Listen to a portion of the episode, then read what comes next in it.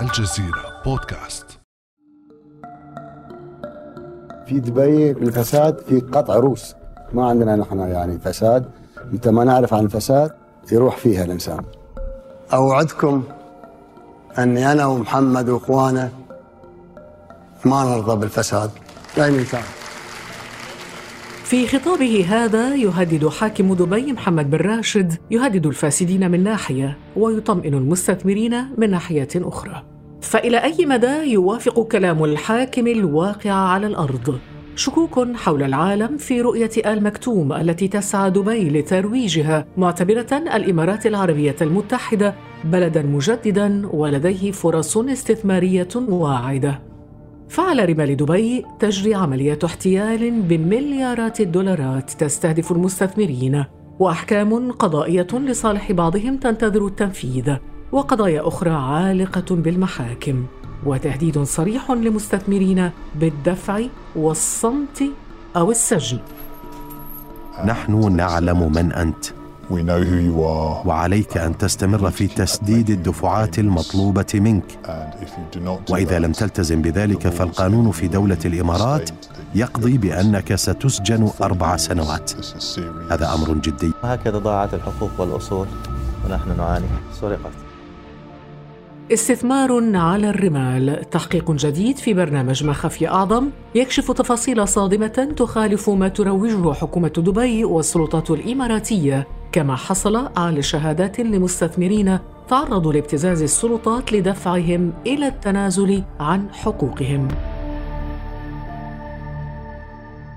بعد أمس من الجزيرة بودكاست أنا خديجة بن جنة.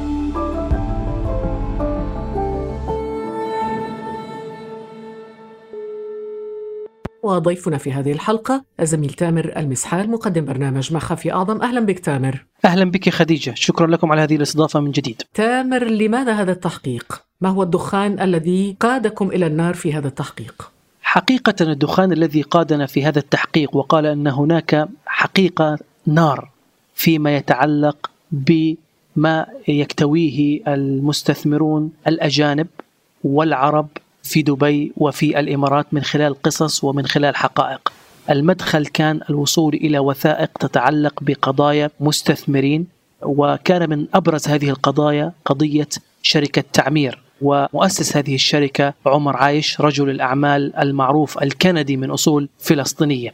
وكان هذا مدخل للبحث. هل هذه القضايا وهؤلاء الضحايا هم عبارة عن حالات فردية منعزلة أم أن هناك ظاهرة في انتشار هذه الحالات سواء فيما يتعلق بانهيار الاستثمارات أو سرقة الاستثمارات أو الفساد القضائي والحكومي وأيادي الدولة في الاستيلاء على أموال المستثمرين وممتلكاتهم. وبالتالي نحن في هذا التحقيق خديجة نجحنا في الحصول على كافة وثائق قضية شركة تعمير من داخل المحاكم الإماراتية في دبي وهي التي ما تزال عالقة منذ أكثر من عشر سنوات. النقطة الثانية لم نكتفي بقضية واحدة عرجنا من خلال بحث مستفيض استمر أشهرا للوصول إلى قضايا عدة. طب كيف تحقق في هذه الأمور تامر إذا دخول البلد يعني إلى الإمارات العربية المتحدة لإجراء مقابلات وجهات النظر الأخرى مثلا، يعني احكي لنا شوي عن ظروف التحقيق في ظل عدم إمكانية الدخول إلى الإمارات وإجراء هذا التحقيق خارج البلد المعني وكم استغرق من الوقت أيضا هذا التحقيق. بالتأكيد خديجة تحديات كبيرة جدا خاصة في ظل ما تفرضه أيضا دبي من تعقيدات على تناول هذا الموضوع وخاصة أيضا في ظل حساسية قناة الجزيرة في أنها ممنوعة من العمل في الإمارات بعد الحصار على دولة قطر. وبالتالي نحن لا يمنعنا ذلك من فتح هذا التحقيق خاصة أن ضحايا هذا التحقيق ليسوا هم موجودين على الأرض الإماراتية بل هم خارج الأراضي الإماراتية وبالتالي سعينا للوصول إليهم ووصلنا إليهم. هذه نقطة أولى. النقطة الثانية أننا سعينا خلال هذا التحقيق لأخذ كل وجهات النظر. تواصلنا بشكل مباشر مع حكومة دبي وتحديدا المكتب الإعلامي لحكومة دبي وباتصالات وعبر اتصالات سواء بالهاتف أو بالرسائل الإلكترونية وعبر البريد الإلكتروني. تلقينا رد منهم بأنهم سوف ينظرون في طلبنا في إجراء مقابلة ثم لم يعودوا. إضافة إلى الشركات الأخرى التي مقرها دبي والتي تحوم حولها شبهات بالتورط في عمليات فساد أو ما شابه. وبالتالي سعينا حقيقة للوصول إلى كل الأطراف. لم يكن المانع الجغرافي في الدخول لدبي حائلا في إنجاز هذا التحقيق؟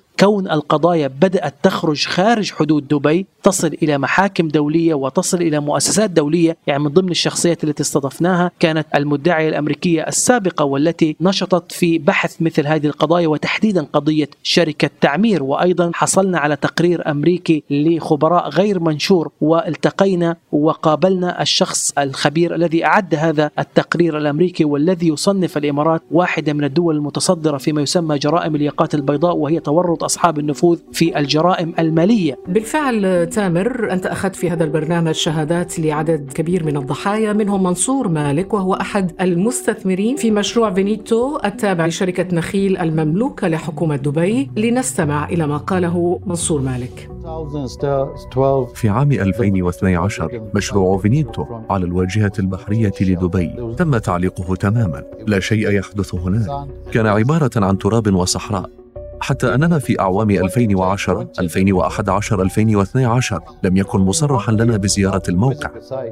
وكنا نقول لهم نحن دفعنا لكم نصف مليون جنيه استرليني. ألا يمكن أن نرى كم أنجزتم من البناء؟ كان هناك رجال أمن ولا تستطيع أن تدخل إلى الموقع. لم يكونوا يريدون أن يعلم أحد ماذا يحدث هناك. اليوم 2019 نخيل تريد مني تسعة ملايين درهم. بالإضافة إلى الفوائد. مقابل فيلا في منتصف الصحراء. بلا خدمات ولا شوارع ولا بنية تحتية. كأنهم يبيعون حلما ليس له وجود. تامر ما قصة مشروع نخيل وفينيتو؟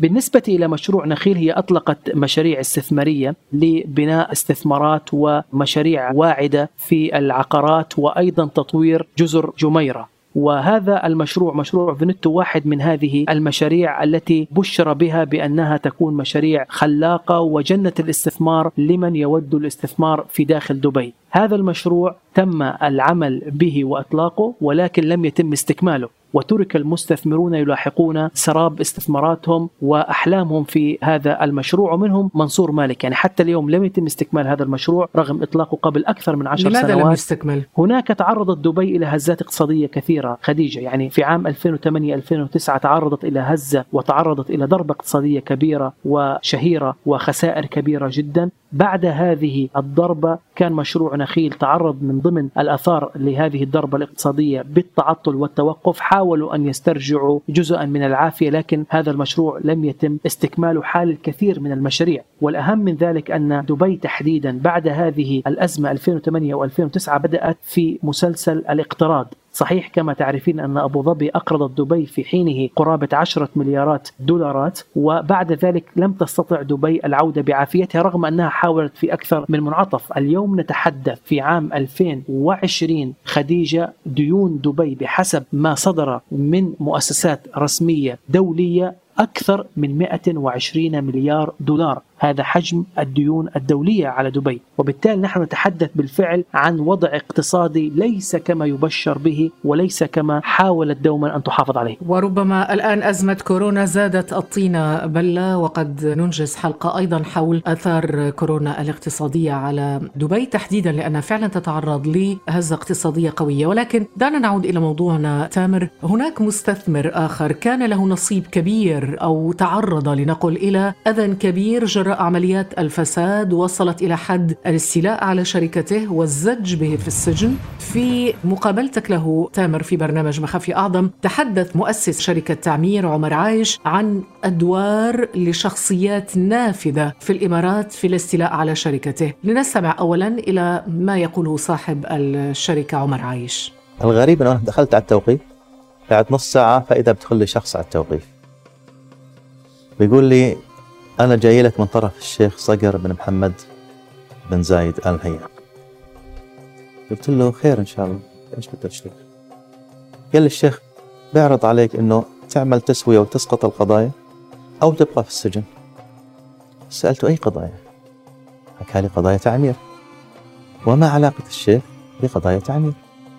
قال لي لا الشيخ الآن له علاقة. له أخي أنا شركة أنا أسستها ودخل معي راجح الشريك وفي نزاع بيني وبينه. ما علاقة الشيخ؟ حكى لي لا أنا مرسل أبلغك إنه الشيخ الآن له علاقة وعندك هذا الخيار. تسقط القضايا ولا تبقى في السجن؟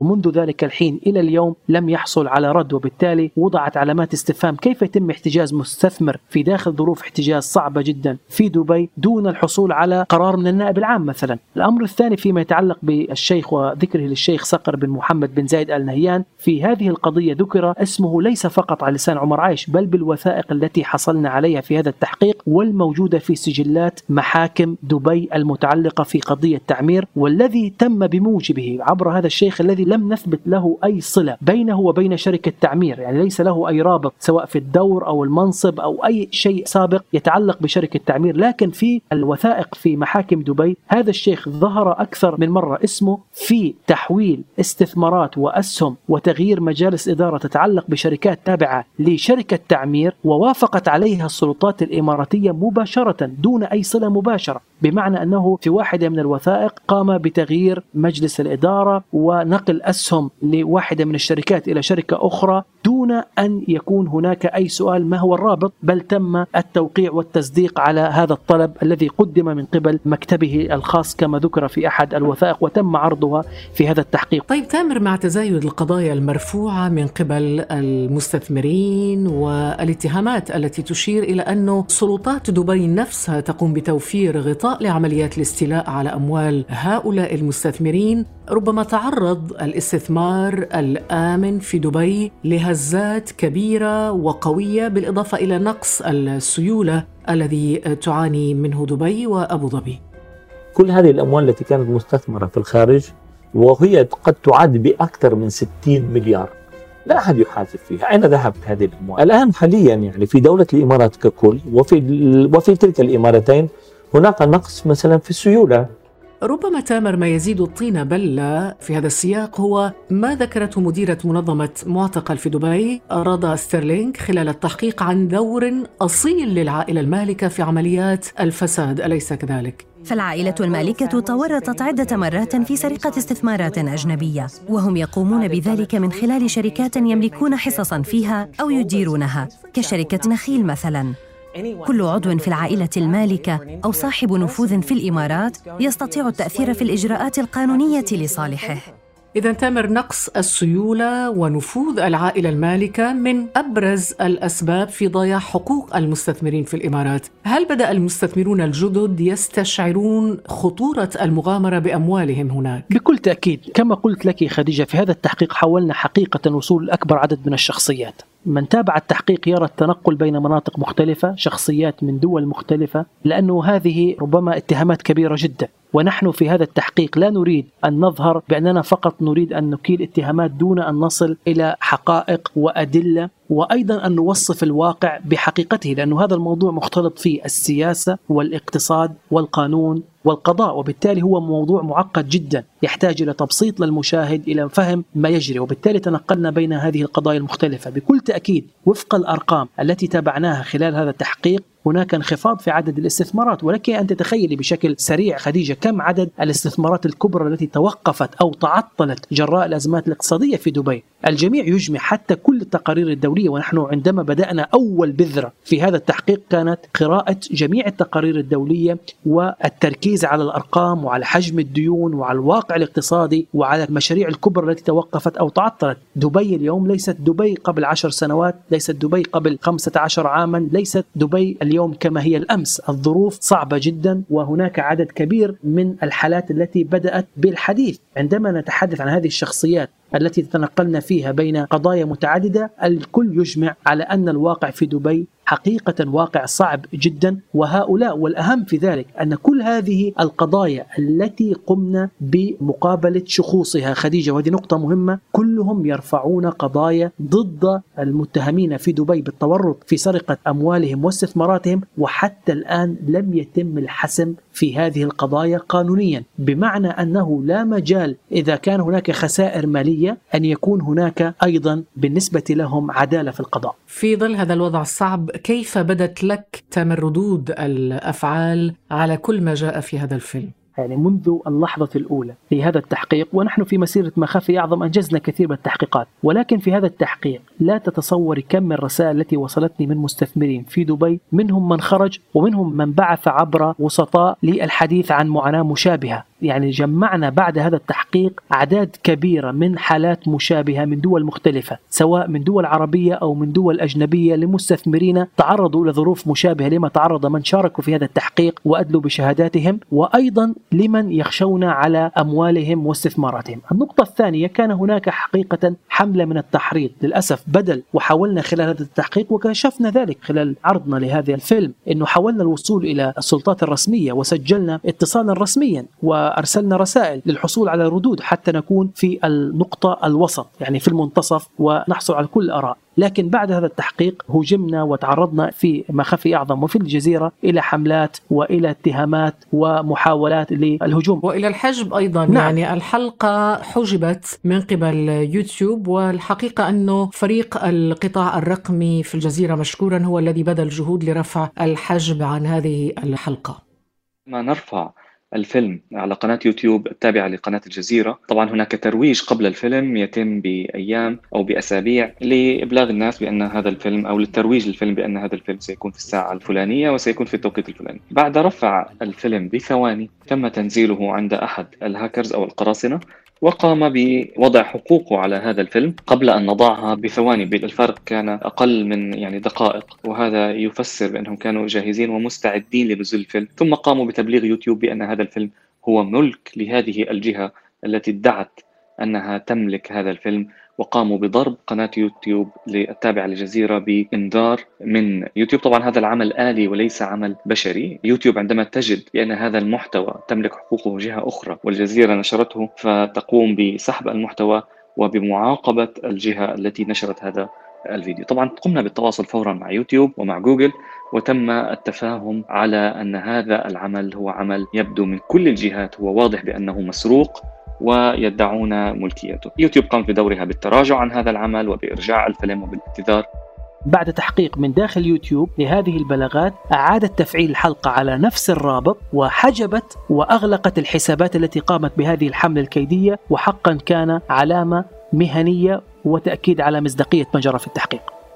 شكرا لك تامر. المسحال الله يعطيك العافية خديجة شكرا لك تسلم تسلم يا تامر. كان هذا بعد أمس.